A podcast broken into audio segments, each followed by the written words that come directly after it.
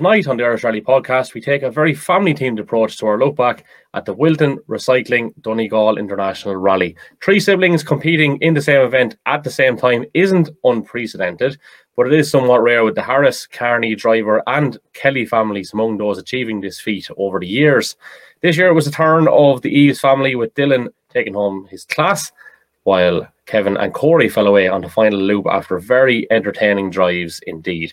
We find out what these three bios got up to at the weekend and how they got involved in rallying and indeed just simply how they keep the whole thing going. We'll also be joined by another set of brothers in Richard and David Moffett, with arguably one of the best rally stories you'll hear from any rally over the years coming up very, very shortly indeed. We'll also get insight into why Dave went back into the Starlet from the Mark II we talk about the enterprising element of the family. And at the end of the show, we'll have a full rundown of all the class winners. Ladies and gents, welcome along to the Irish Rally Podcast.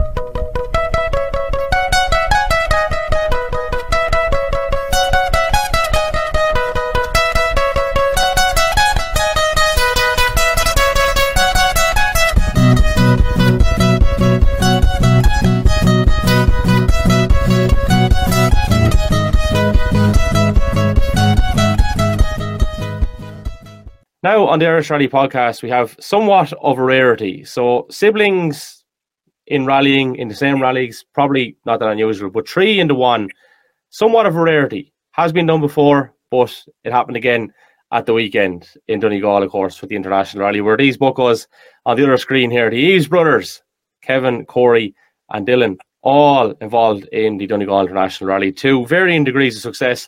I might add, it was all looking very, very good indeed for three boys to to bring her home until the last loop when unfortunately disaster struck for Kevin on stage 18, Corey on the last stage, and Dylan, you come in with a fantastic result. So we'll start we'll start with you.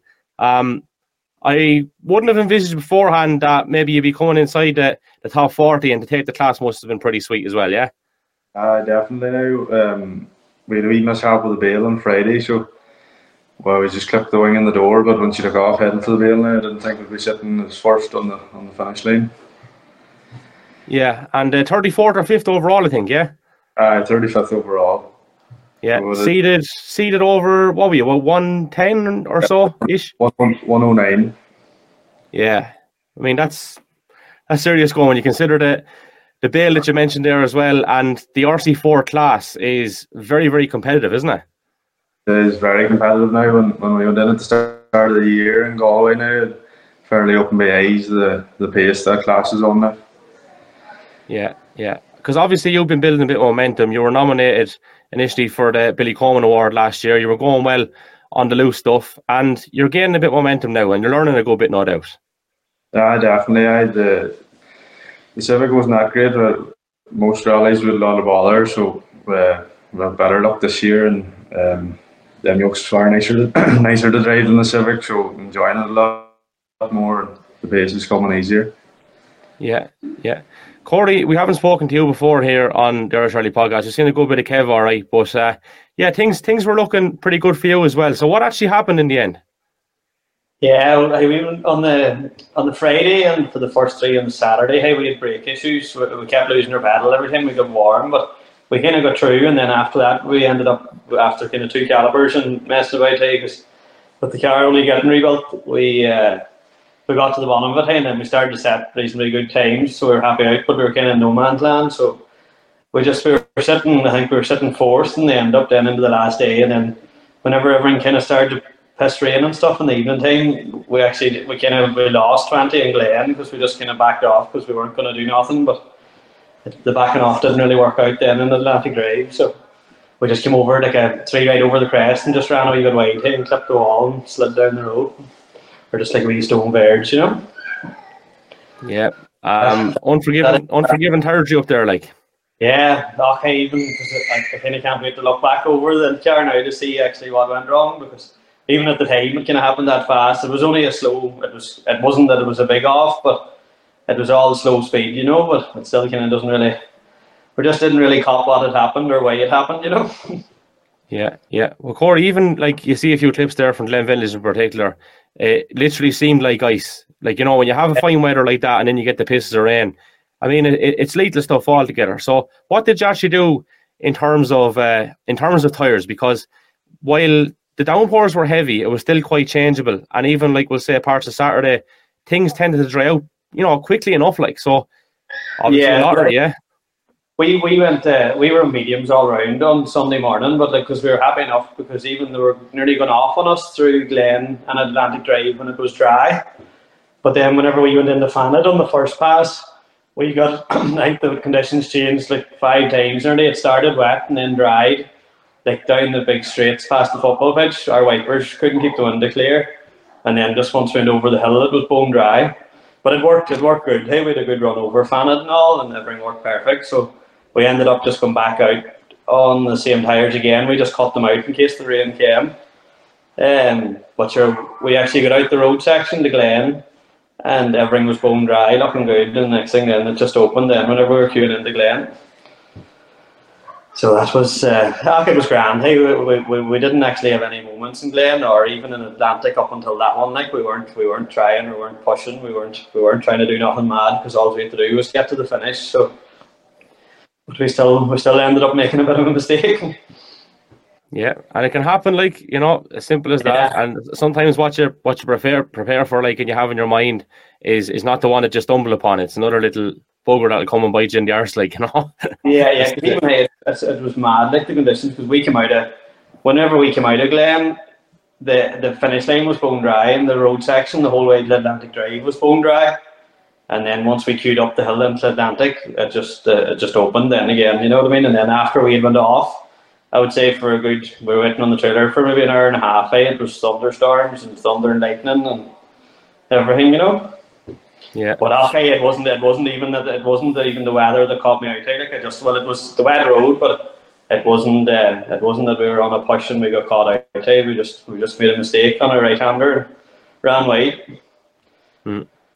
So yeah, disappointing to you know you're on a on a good run obviously, and it's shite not to get it home. And Kevin, obviously, similar sentiments for yourself. What did actually go wrong in the end?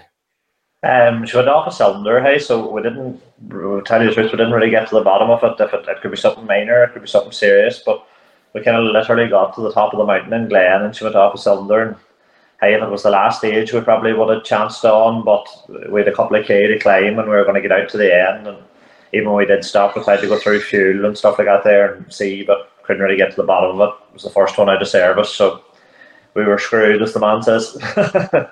yeah, I know, man. And like after after getting that far, I mean, the the mad thing about the the class fourteen side of things the weekend, like, Ke- Kevin's pace is just ridiculous. I don't know the G boys uh, mentioned this before, Kevin yourself and and Gary, and that nearly being a case of who was going to be, you know, the best of the rest, so to speak. That you nearly, I'm not saying there's an acceptance that Kevin Gallagher is going to be uh, ridiculous, but it is kind of a subconscious thought, knowing that he's going to be, you know, very, very difficult to beat. Like, and what way did that pan out in your mind in the lead up to the event and maybe during it as well? Okay, I think hey, we, we've raced enough with like even Kevin and, and, and James, even Stafford and the likes of the Darians. Say is the reality is like I suppose we knew when we were on Friday, we probably the, the nature of the stages on Friday was probably going to suit us. But Kevin's uh, he's a, he's kind of a cool customer at the same time. We made a boo on Friday and probably should have come out of Friday maybe leading, but um, it would have been only a token. Do you know what I mean? Like start Saturday morning, I think. I think Kevin made it up thirteen. The first three stages on Saturday morning, I think Kevin could have had forty seconds out of me and Damien. Like you know what I mean? Once once you get down into that territory, the knowledge he has, he's a good driver, then you put him in one of them yokes. So I think he made it up. Well, he could have took 25 seconds off us up over Knockalla. Like, so I, we're, we're nearly, the rest of us are there when you're down there. You're just picking up the pieces. Uh, you're kind of lurking, it me and Damien was that even with tyres. We were kind of nearly both picking the same. And um, it was, hey, it was very tight towards the end with me and Damien. There was only, there was only 16 in it. But, um, really and truly that was probably more so 10 because we would have got a flyer on Gary Gart. We lost Gary Gart and Damien it, and we would have got one of the R5 cars times, you know, so we got a six second quicker than Damien. So, um, ah, no, I just think you're probably just not going to chase the, the likes of Kevin if he stays going. You're not going to chase him down there now. Yeah, yeah, it's just ridiculous the groove that he's able to get into, and you know, it's it's amazing, really. And it wasn't for the one to try and that you weren't pushing because certainly on Knockalla, I mean, I've a massive amount of admiration. Look, we, have touched on it before. I, I, would never actually ask you this specific question. When you come into Will Harris Corner, is there any thinking whatsoever of the previous thing that happened there, no? Just get around it. Hey, you breathe. Maybe when you get past it. but I had about two years in the first year I tried it. So, uh, ah, nah, hey. you know, that's, that's not the corner scares me. You know, the corner that I actually get to, and uh, I hate really get till I get round it is when you get to the top of Knockalla and you start going down the backside, there's yeah. like three right handers that tightens at the barrier and it's just a cliff. Oh, Christ. Yeah. Till I get to there, hey, I'll be just. Uh, uh, so I was laughing with uh, the likes of Mitchell and some of them boys. You're nearly driving around with one eye closed, trying not to see the water, you know, that kind of way. But the first time round, I'd say I drove around them in about second gear. Hey, it was nearly embarrassing, but uh, it's, it's good crack. It is a class stage, so it's one of the big ones there. Yeah, no, and you know what, lads? Uh, Dylan, I'll bring you back in on this here. I didn't realize how tricky the actual the actual inland section of Knockalla is and was until whenever we drove off it afterwards to get to the end of it. And Jesus, it's a it's a roller coaster both inland and by the sea, Dylan, isn't it? There's uh, definitely there's a lot of wee tricky bits in it. We nearly got caught out. Um, not I can't even remember the name of that, that bridge. The jump on the bridge there the three left up on the top of the hill, we nearly got cut out it. It can be slippy enough there.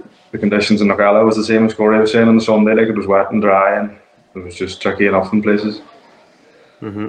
How about you, Corey? What way do you find that in particular, or is there other stages that you absolutely dread in Donegal? No, that, that that was my first time ever to do Knockalla. Like, and it was it is a savage stage, you know. But like Kevin says, because even I was asking him at the start about it, like, and down the backside, it doesn't matter what, doesn't really matter what notes you have uh, you know, whenever you're looking at them right-handers coming down around, like it's it's hard to just listen. You know what I mean? Hey, because just it, it's funny because it's like three right-handers, but they're nearly feel like all the one just the whole way around. You get out of them, you know. Yeah. But uh, I, definitely class. Once it's it's a class stage, even when you go in Nandic, it's fast, like. Mm-hmm.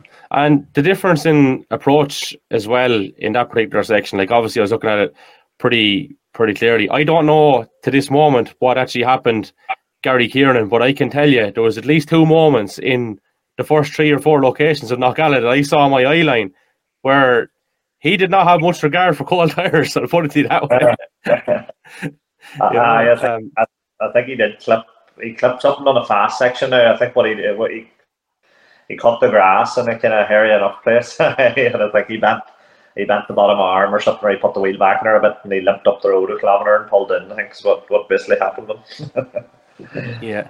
And Kev, just one last thing on Knockalla, and I talking about it. You know, it's just all these things in the island when you see up close is is is really cool. But you'll obviously see the clip that I've that I've put up there where you know you're a little bit tail happy on the approach to that layby. Paul Barrett actually spun there, and on the first run was obviously down 100 meters, and that generally be the rule of thumb. You get a marshal down 100 meters before the stage even goes live, that you don't have too much of a trek. And that is a deceptive little bend. And even if there's a barrier there, I could only imagine that that is a brown hogs moment, like whenever that happens, especially there, you know. Oh yeah, yeah. No, hey, it uh, it'd just be anything up along that white Lane road. Hey, if you take any wee wobble, you just uh, your heart skips a wee bit, so it does. But no, it's just hey, it is. It's kind of one of those ones you just you nearly have to nearly take a take a bit of knowledge on it. You know, there's actually not that many corners on the white line stuff. You know, I'd say everybody does a, a wee bit of homework and kind of tries to nearly learn their way across it. You know. Mm-hmm. Can I ask, lads, where is the rallying interest based from in in your family, and what sort of headaches is there trying to get trees out?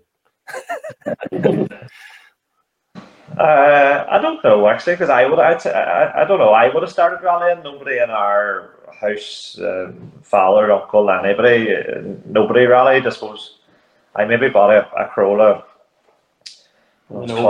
I well, actually, I we would have had a bit of all track stuff with a Nova and up on the, the all tracks, the RSA events, and then it kind of all faded away. To maybe I was twenty or twenty one and I bought a just a Clubman Corolla for five or six thousand euro, I think, and um, it kind of all rolled from there. You know, I think seems to be the way of it.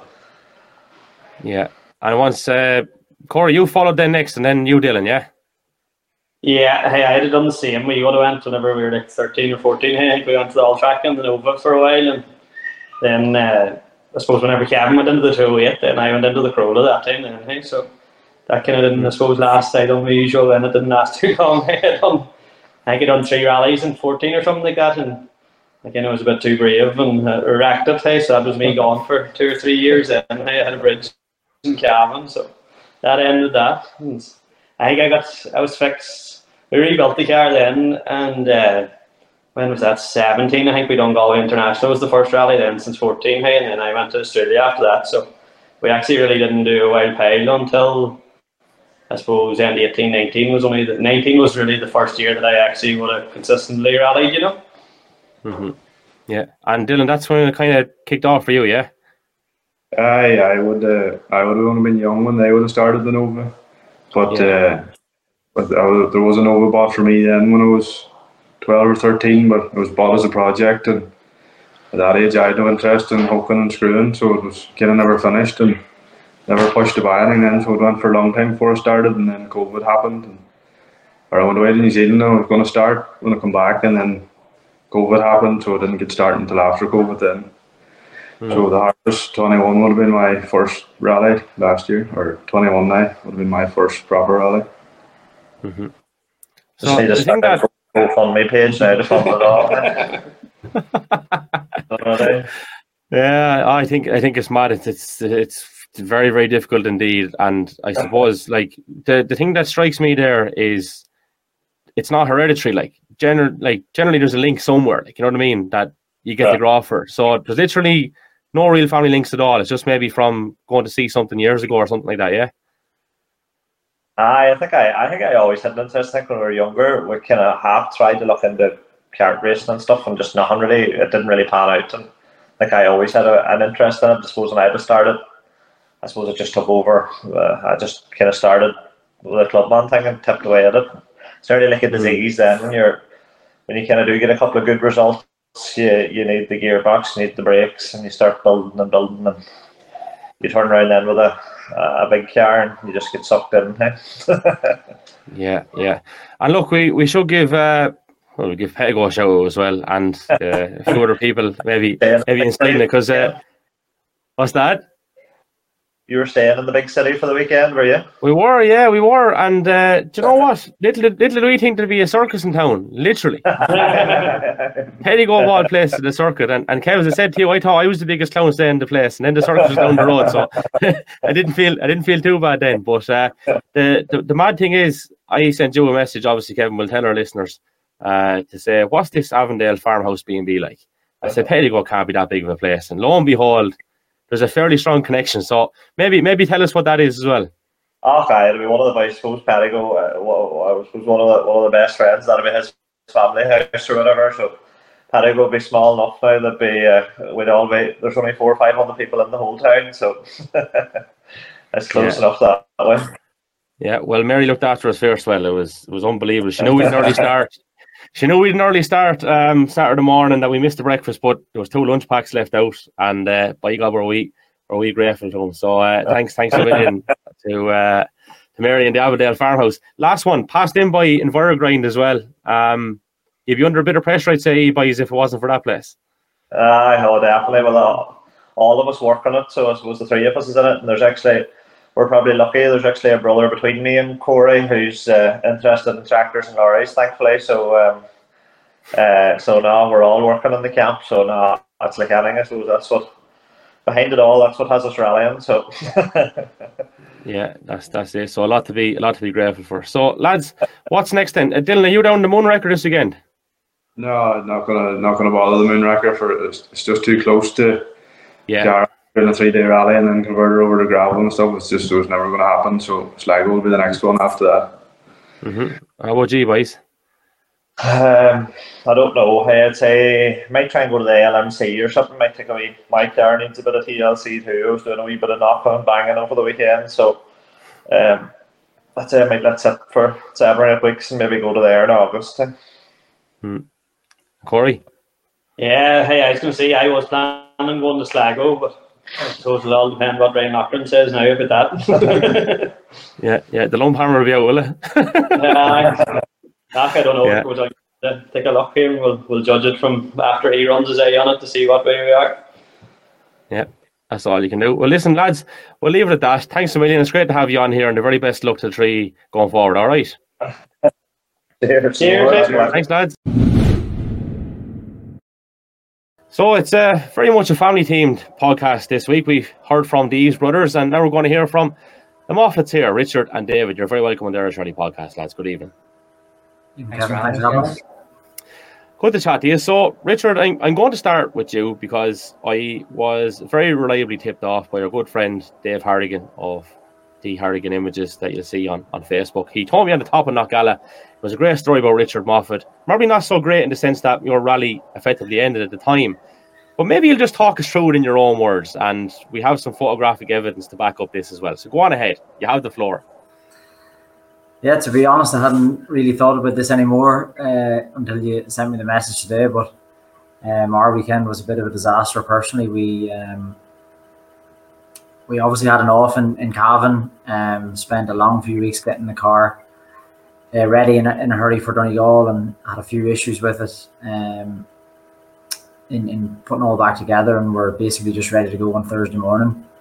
Um, I had a quick run in the car and. Uh, seemed happy enough, literally just up and down the road for two minutes. Um, and off we went and did our last day recce and then started Friday and we made it um, a decent start. We were reasonably in, in the mix with the modifieds uh, on the first stage. And on the second stage, I felt the, the power starting to drain a little bit. It actually, you can hear on the in car. Um, I'm say, like, as we went over the finish line, I was sort of giving out, and, and because I, I, could feel the power uh, through the stage just wasn't what it, what it should be or whatever, and, and it was the same issue that we've been having during the week with with fuel pressure. Um, so we had a look at it at the end of the stage. It wasn't very much we could do. Um, and we went into stage three anyway. But as soon as we went off the line, I could feel the car was just spluttering all the way for the first kilometer or so. Um, and then in my uh, well distraction or whatever um, on the first chicane, I uh, clipped the second wheel. Um, I was half looking at uh, for the second fuel pump and half distracted, uh, and anyway, clipped the second wheel and broke a steering arm. So um, while our weekend was probably going to be over anyway, that ended it fairly promptly. But um, we pulled in at a, at a farmer's house, and that's why uh, why you measured me. I was sort of lying against the wall with my arms folded, sick at myself and sick at uh, everything for the uh, for all the work that went in to get us uh, just a couple of stages into the rally, but um, the car was, was parked up, and as far as I was concerned, we weren't going any further. But Dara Kelly, my navigator, decided that rather than sit there for a hundred and odd uh, cars and to try and get towed out and all that kind of stuff, um, we try and find a way to put the steering arm back together. And we tried to clamp it with a vice grips or something. Didn't really uh, have the tools required to do that. So anyway, he headed off into the, the yard. There didn't seem to be any, anyone around. Uh, I wasn't even. I was hardly uh, even looking to be honest. I was just uh, right thick at that point. But uh, he ended up coming back with a farmer uh, who we found at the back of the, the shed, wheeling a welder across the yard and uh, brought the welder out from the back of the house out to the side of the road. And uh, the farmer, as uh, probably most Donegal people are around the rally, received us very well. He would, would have done anything he could to help. So he got found a 50 meter extension lead and he ran it from the from the shed all the way out to the side of the road. And Dara's pretty handy uh, anyway mechanically, so he had no bother rolling up the sleeves and he welded the, the steering arm back together. Um, we rolled up the extension lead and the welder and, and give it back to your man and we strapped in and pulled out about, I don't know, 50 cars later probably by the time we were going, but it just allowed us to drive out to the end of the stage and back to service. Um, so our rally was effectively over certainly in terms of uh, competitively, but we thought we might get the, the fuel pressure issue looked at and see if we could maybe rally two on Saturday morning, but as it turned out, we couldn't get to the bottom of that, and our rally was over anyway. But it was uh, kind of standing on that stage, waiting to be rescued for any longer. So you can see in the picture there, that's uh, with the weld mask and all on, doing his work. Yeah, and look, uh, I mean this in the, in the best possible respect. The, when you sent me these photos, I just thought, oh my god, that's just that's just brilliant. Like, I mean, uh, your weekend was obviously a disappointment with that happening, but it's also after providing you with a memory that will last a lifetime. I'm sure you probably would have rather finished the rally, right? But that's a that's a story for the ages. Like side of the road, well the mask on, off you go. And and to be honest with you, Richard, uh, when I heard you know it was a bit of well done, I actually didn't realize it was Dara because you know when you hear the, the name Moffett, you said them boys probably know a little bit about engineering anyway. And maybe Richard took the welder out, but yeah, I thought that was was quite interesting. No, if I had a welder, we'd be in the next ditch again. I'd say. Uh, I'm best to stay away from that.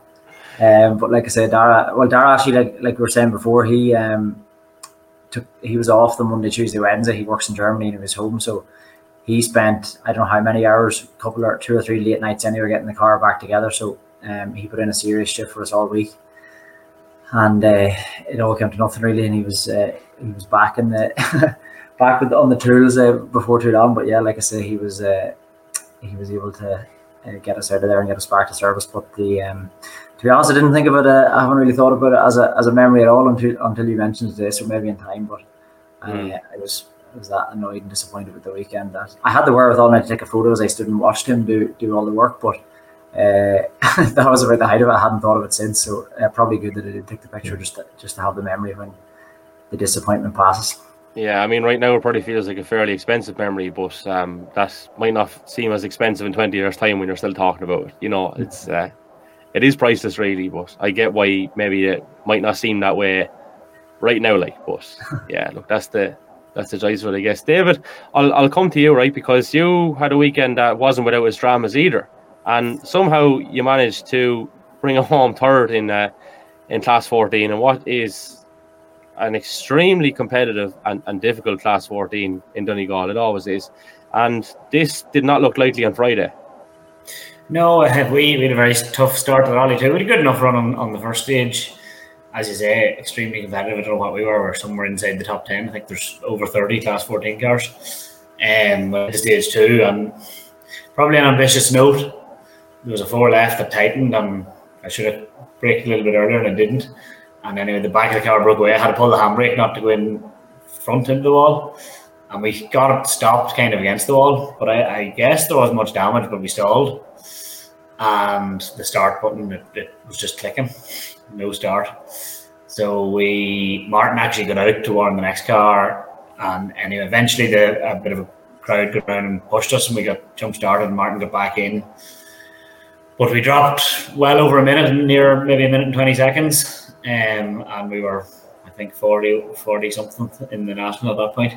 So we were ready to go home too after two stages, but everybody said just keep at it, just keep at it, and we we did good enough. The rest of Friday went pretty well, um, set a few good enough times in the mix, um, and had got our way back up to I don't know where by Friday evening, so we were good to go Saturday morning.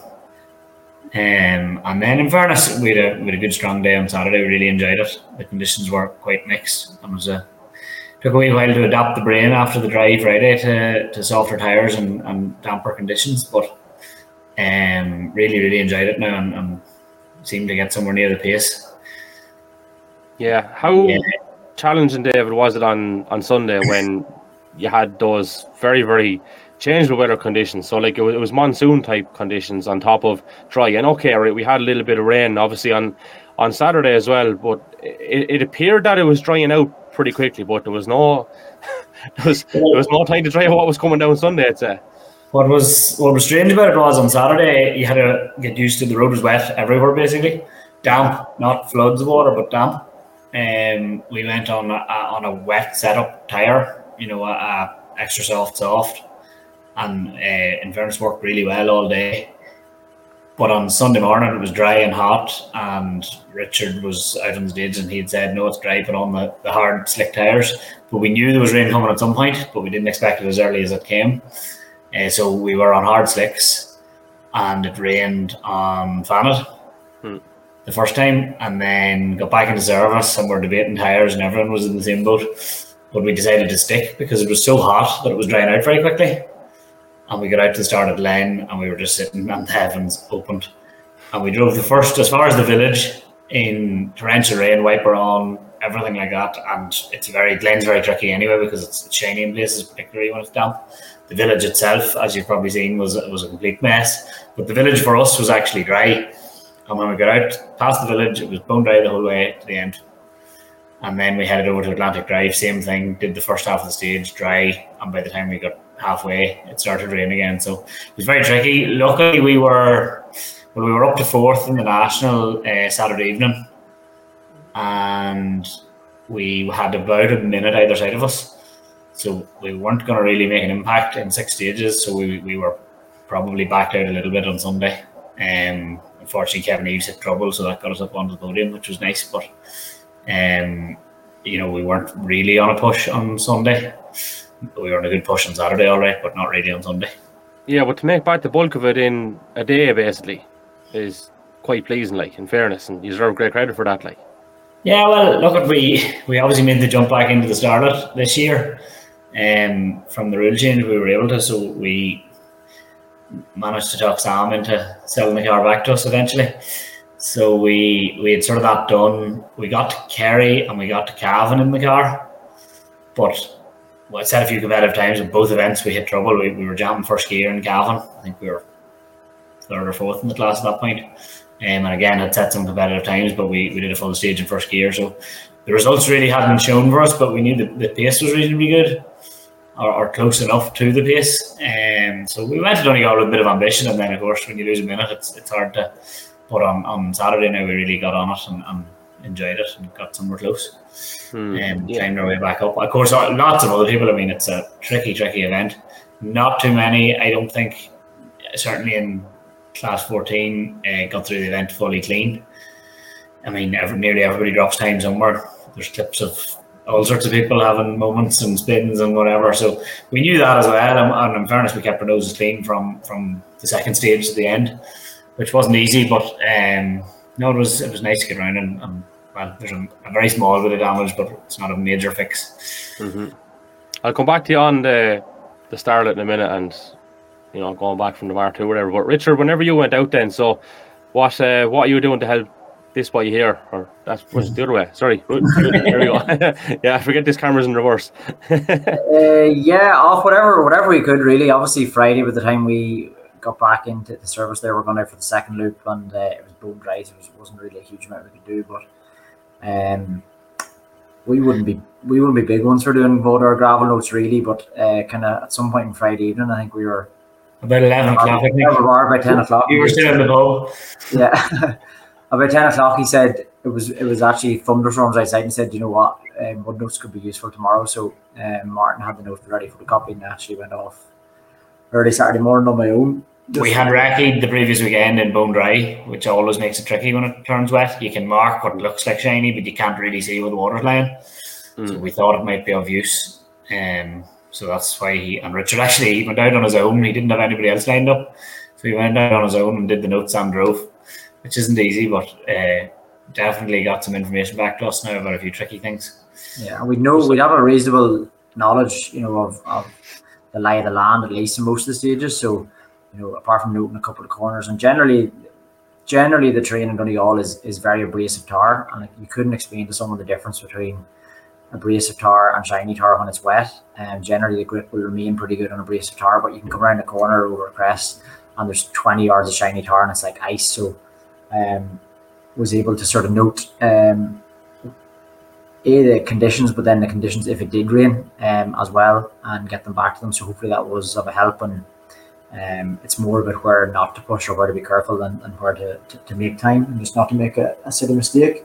Um, so yeah, that was my role on, on Saturday morning, and then we sort of um, floated about to make sure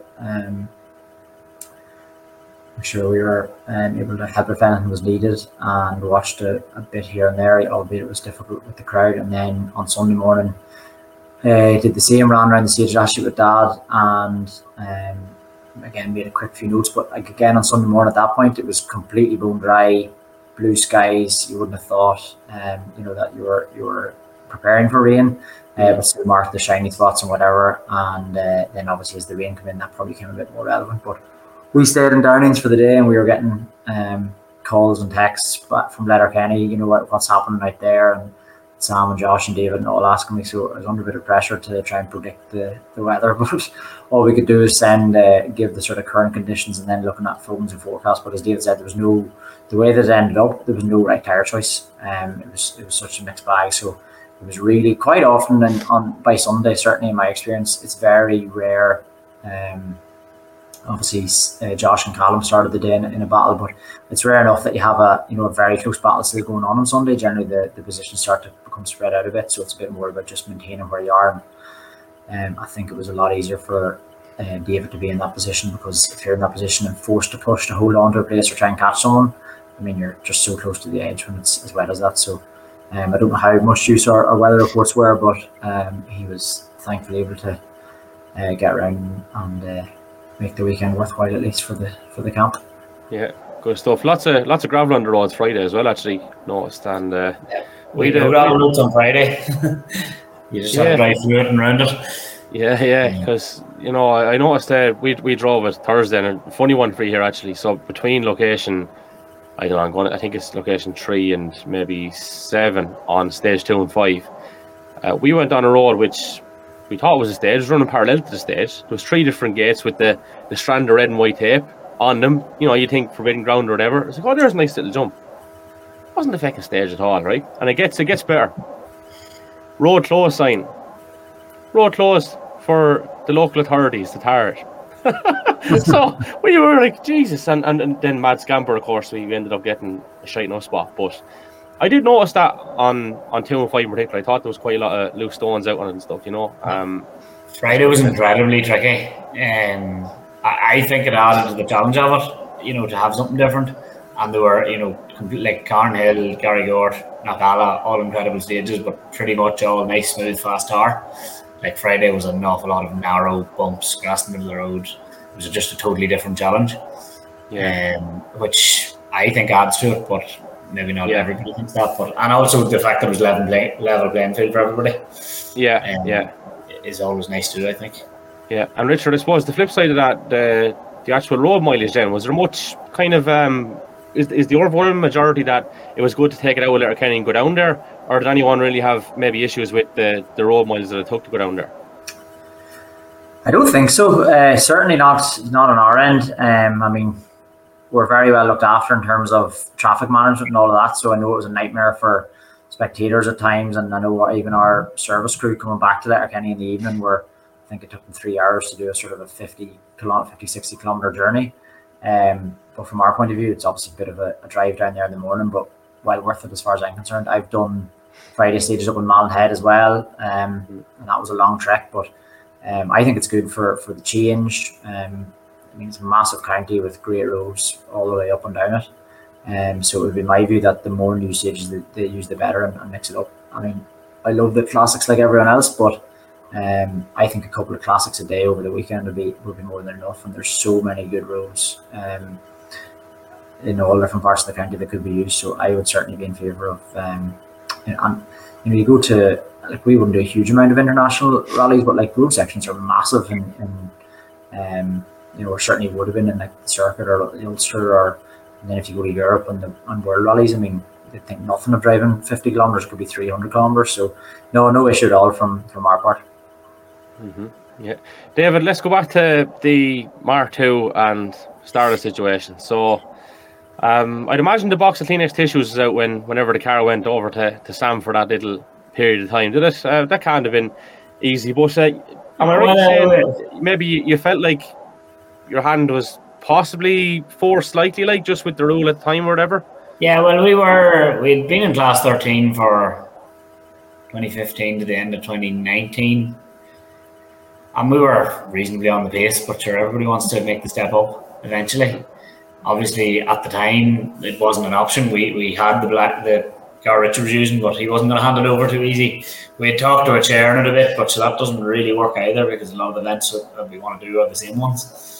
Um, and the opportunity came up um, to move the car on. It was actually the car was sold through Kieran Graffin, so it was a traded at the time. We didn't know where it was going.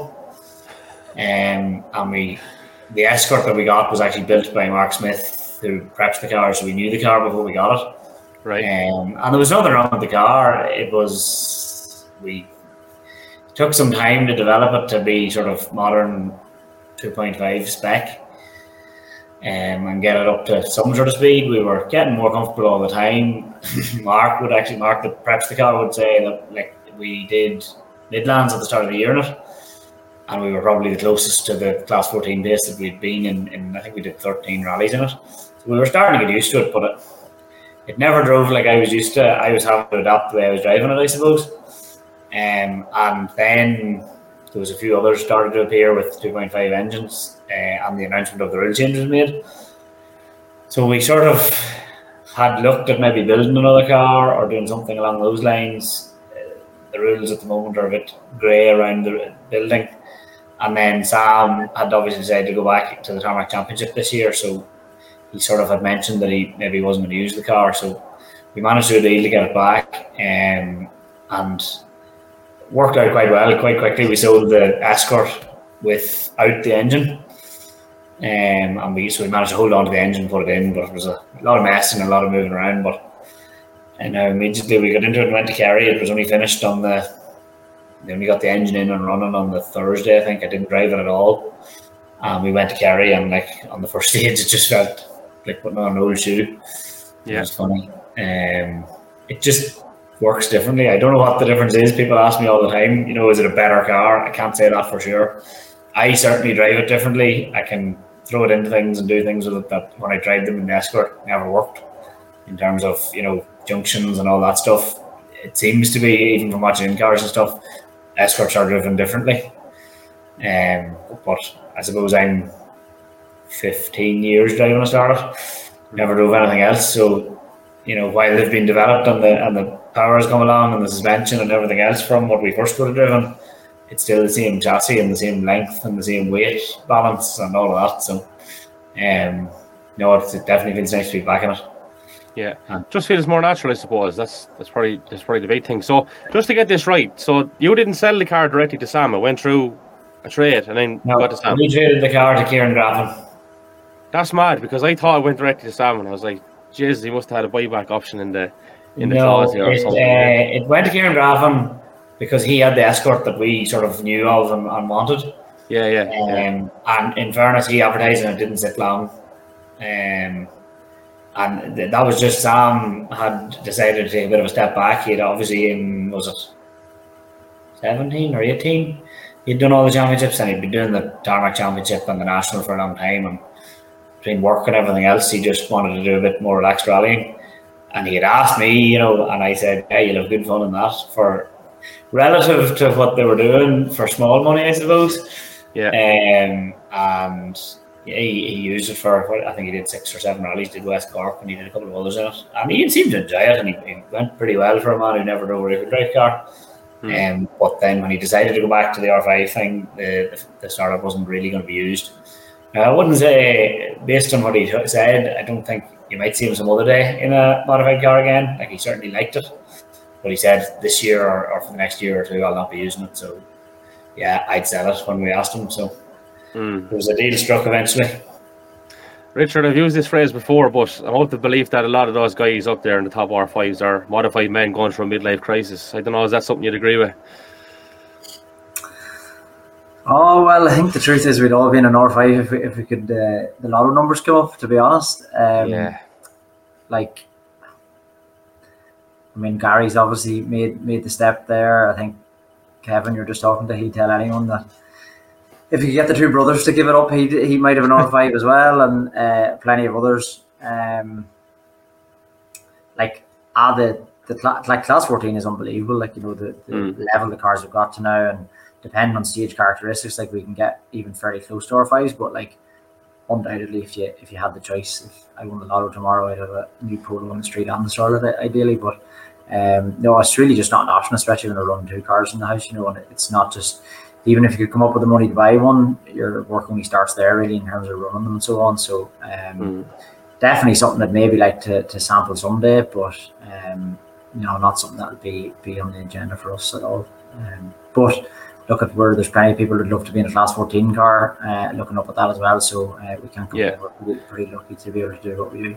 I had this thought actually over the weekend whereby I'd love to see some sort of a charity event. Obviously, there'd be a lot of red tape and we have to have a lot of agreements here, right? But some sort of a charity event where you get maybe, we'll say, the top 10 class 14 guys to go into the top 10 R5 boys cars and vice versa, just for one event. And it'd be great to just see, right? Obviously, yeah, it's not too simple when you see the digits involved and all that stuff.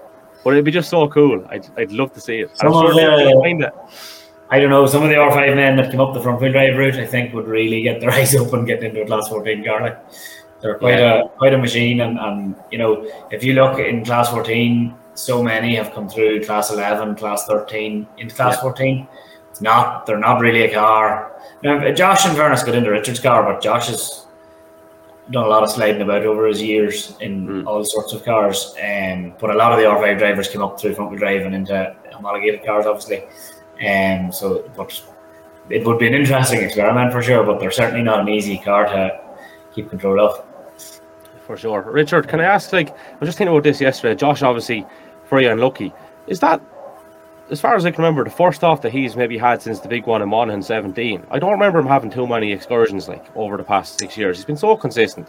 Yeah, he's been unbelievably consistent. Um, he told me today that he's never crashed the Hyundai, Hyundai before, so um, yeah. I don't know when he started with it, but it's definitely two full seasons and maybe a little bit more. He definitely had the um, Hyundai for 19 in Donegal anyway, because that was that was a big talking point before.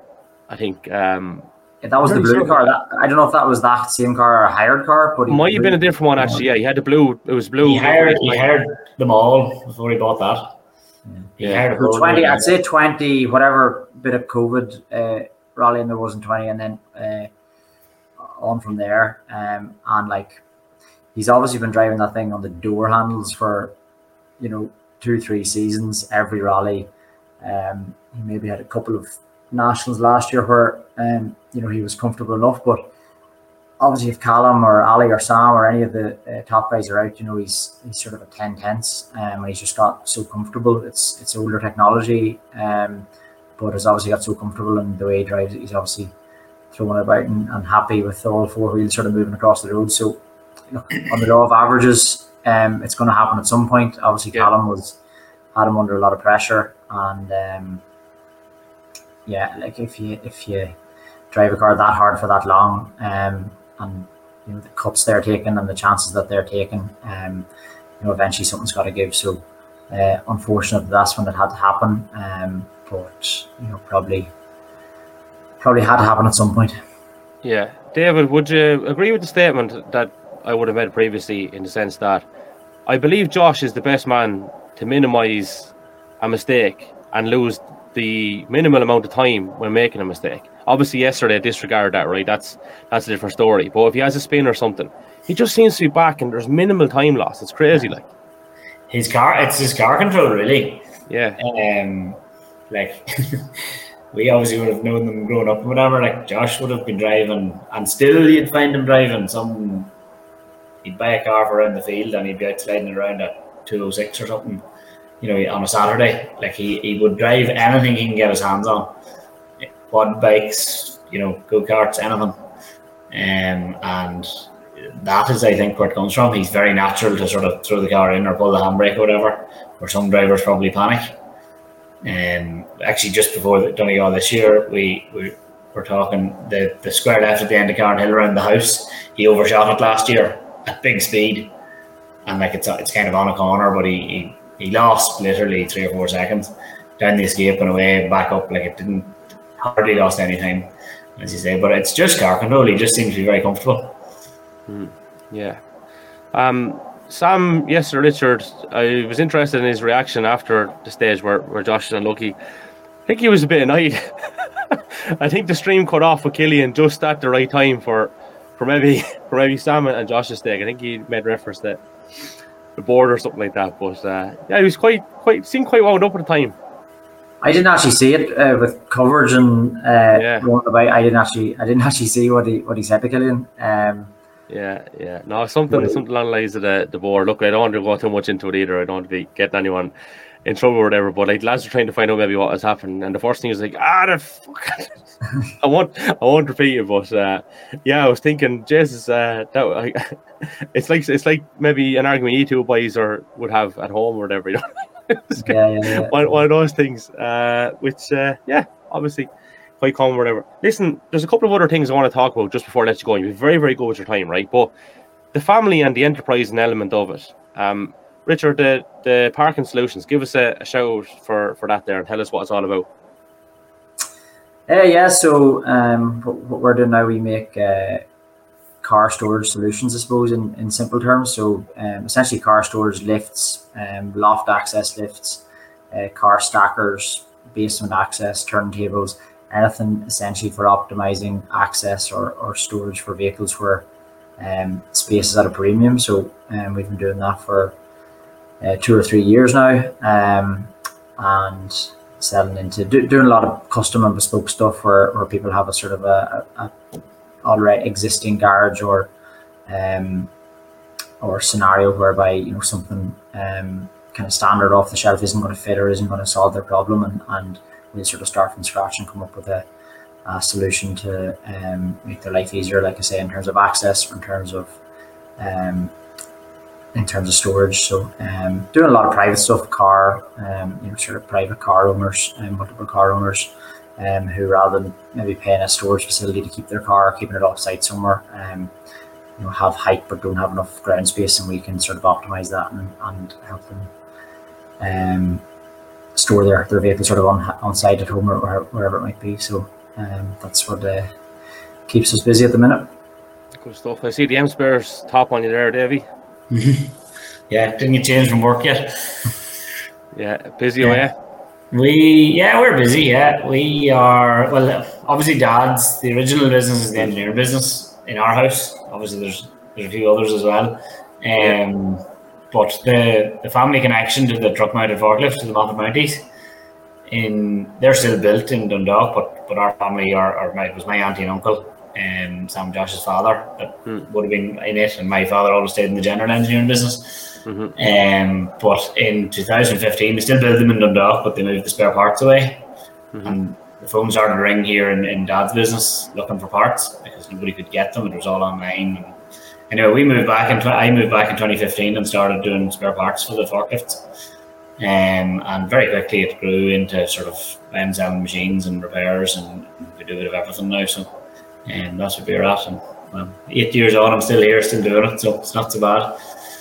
Good stuff. No, it's just it's it's unbelievable enterprise, and like Sam doing so well with the Moffett automated storage. We we know the success of Combilift. Uh, I think you probably have to have a bit of a head for it too, Richard. Like, and um, the the big thing I have admiration for with the like of what maybe your family have is the tolerance of stress levels because we're talking big companies, we're talking you know high high energy like, and we're talking a lot of people maybe involved in them. So, how do you reckon you all go about managing that? Oh, I don't know that. I don't know if we do uh, that well, to be honest. But um, go rallying, I suppose.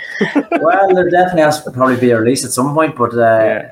yeah, we'll generally be be back and at work on Monday morning, uh, unfortunately. But um, yeah, I guess look, it's what we've sort of always uh, always seen and um, always known in terms of um, work ethic and look what you do, do what you can. Not every day is, is fun or enjoyable necessarily, but um, you just sort of have to go through and deal with whatever problems you can and try and come up with a better way of doing something the next time and, and not make the same mistake again, I suppose. Um, and oh, there's no there's no secret sauce, I don't think, but um, I don't think that's more you know more than that to it. But I suppose, like I say, we've um, certainly our generation, if it's what we've seen before us, and try to mm. Keep that moving forward, I suppose, as best we can. Mm. And add to that, David. No, not really. I get up and go to work on a Monday, unfortunately. It would have been nice to stay in Donegal last night, but we came down the road back to work this morning, so it has to be done. Yeah, it's one of those things, as I said before, that uh, reality is every bit as bad as the fear the night before, mm-hmm. isn't it? Like, especially after something like Donegal. Lads, very quickly before we stop, where and what is next for the two of you then? What's happening? Very little for me. I was very lucky to get to Donegal. My wife's expecting now in July, so um, that'll be for me. Number maybe number three in the middle of July, so that'll be. I might do no rallying for a while.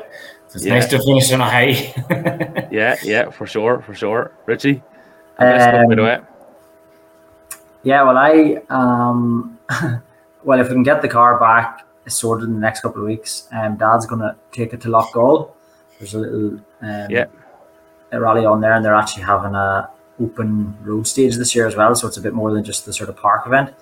Um, and I'm not sure why, but I put my hand up to sit in the navigator seat um, for that event. So that's where I can go next. Never ever done it before. Don't expect to be any good at it, but uh, he said it'd be a bit of crack. So I said I'll go and maybe I can be familiar enough with the car, so maybe give a few pointers. So that's the plan in a few weeks if we can get the car um, back and running smooth. And then um, I think I'm going to go and do that uh, the down rally um, in, in July. Um, it's got some really good stages and it just sort of suits a couple of the national rounds I'm away for and they didn't fall well. So, um, uh, to be honest, look, the like pretty much everyone else, we, we sort of plan the year around Donegal and trying to get to it um, in as best place possible. So the air goes out of it a wee bit after that, um, and just pick and choose a couple for, for the rest of the year, whatever happens. But um, the next couple of rounds, the national don't really suit me, and um, uh, if we can if we can get the car back going, I'll go and do a, a couple more, but it'll be nothing serious. Mm-hmm. Uh, great to see the old way back. He really enjoyed Boughton last last year by the, the look of things there. So uh, look, best luck to over the development in the car from me last had driven it. And like it wasn't that much, but um, he just the paddle change and the, the grip and the brakes and everything has improved a little bit. Um, and he he driven it in West Cork. I don't know what year it was, seventeen maybe. Um, uh, but we since have done sort of an upgrade on the car, and he just couldn't get over it.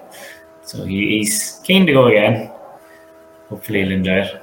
Yeah, to see the joy that it brings is unbelievable, you know. And uh, yeah, especially I suppose in in in many respects, lads. You've been very good with your time. Really appreciate it. Dave, well done again the weekend. Richard, a story for the ages. Thanks for coming on the Irish Rally podcast and telling us all about it. All right, lads. Thanks, Kevin. Thanks very much. Fascinating insight there from David and Richard Moffett indeed. Time now to go through our class winners from the Wilton Recycling Donegal International Rally. Class 9 going to David Gordon and Brendan McElhenney. Class 10, Aim McLaughlin and Sean Doherty. 11F going to Kevin McLaughlin and Aidan Gallagher. 11R going to Anthony Hand and Peter Deary. Class 12, Sean Moynihan and Porrick O'Donovan, a man who's been in fantastic form this year, Sean Moynihan fantastic drive on the Rally the Lakes as well. Uh, class 13, that went to Johnny Gordon with Gary McNern, 28 overall there as well. Class 14 went to, of course, Kevin Gallagher with Ryan Moore alongside two minutes and 19 seconds they had over Damien Tourish with uh, David Moffett, our guest from earlier, and Martin Connolly finishing third in class there. Uh, moving back down into class 15, Jim McDowell and Shona Hale. Class 20, Trevor Bustard and John McCafferty. Class 22 going to Jason Mooney and Eamon Bonner. Class 24, Ryan Lochran and Garrett Doherty, sixth overall as well. Uh, the RC2 class, obviously, we must say, a very well done indeed. Callum Devine and Noel O'Sullivan. We could see the emotion in Callum Devine when he got to the end of Fannet. The interviews with Oisin Kelly and with Andy Walsh were just stuff of absolute raw emotion and obviously stuff of dreams for Callum. So well done to him and a great result after the disappointment of last year. Great tussle, of course, with Josh Moffett. Uh, fantastic indeed, it must be said. Matt Edwards, what a drive that was. Had difficulties with um, problems on, on the first day and managed to get back into second, just 55 seconds off Callum Devine. So well done to Matt Edwards and Dave Moynihan. Third, Sam Moffett and Keith Moriarty. Uh, Meirion Evans then after that, and Robert Barrable. So let's go on to the RC3. That went to Brendan Comiskey. RC4, our from earlier, Dylan Eves and Ryan Farrell. Uh, historics, Class 17, Johnny McDade and Ben Thompson. Class 18, Michael McDade and Declan Casey. Well done to Michael McDade and Declan Casey, who took the historics there. And I know that would mean an awful lot to those two indeed. Declan, very, very prominent on social media and uh, a big advocate for historic rallying. So no doubt they enjoyed the celebrations as well. Uh, Marty McCormack and Barney Mitchell, class 19. Fantastic to see that entry coming up in Knockalla in particular, first time around. It was just a throwback to a bygone era. Fantastic stuff. Class 16, of course, juniors, Jack McKenna and Damien Doherty. Very, very tight here in this one. Just a second to spare over Gary Cassidy and Gary McCrudden with Ben McIntyre and Andrew Wedlock in third. That is the story in terms of our class winners from Donegal. Well done as well to Josh McErlean and James Fulton on their exploits last weekend. A reminder to anyone that marshalled in Donegal last weekend to share our post regarding the two experiences uh, in association with Rally Connection that we have to give away. And uh, don't forget to comment your name under that exact post as well. We'll be checking to make sure that uh, you did actually marshal. And well done to all the volunteers who were out at the weekend. So, two of those experiences to give away. Another little bit of time to enter, and in the next couple of days, we will announce the two winners. Best luck to everyone involved, of course, in the Moonraker this Sunday. Preparations also in full swing for the Ravens Rock Rally in a couple of weeks' time on the 2nd of July. And we, of course, will be back again soon with the very best of content. If anyone would like to come on board to keep the show on the road until the end of the year, please email irishrallypodcast at gmail.com or you can fill out the contact form on irishrallypod.com or send us a DM. And of course, a massive thank you to PFD Travel, SES Productions, Tech and Tools, and Rally Connection. That's where I leave it, folks. Chat to you again soon.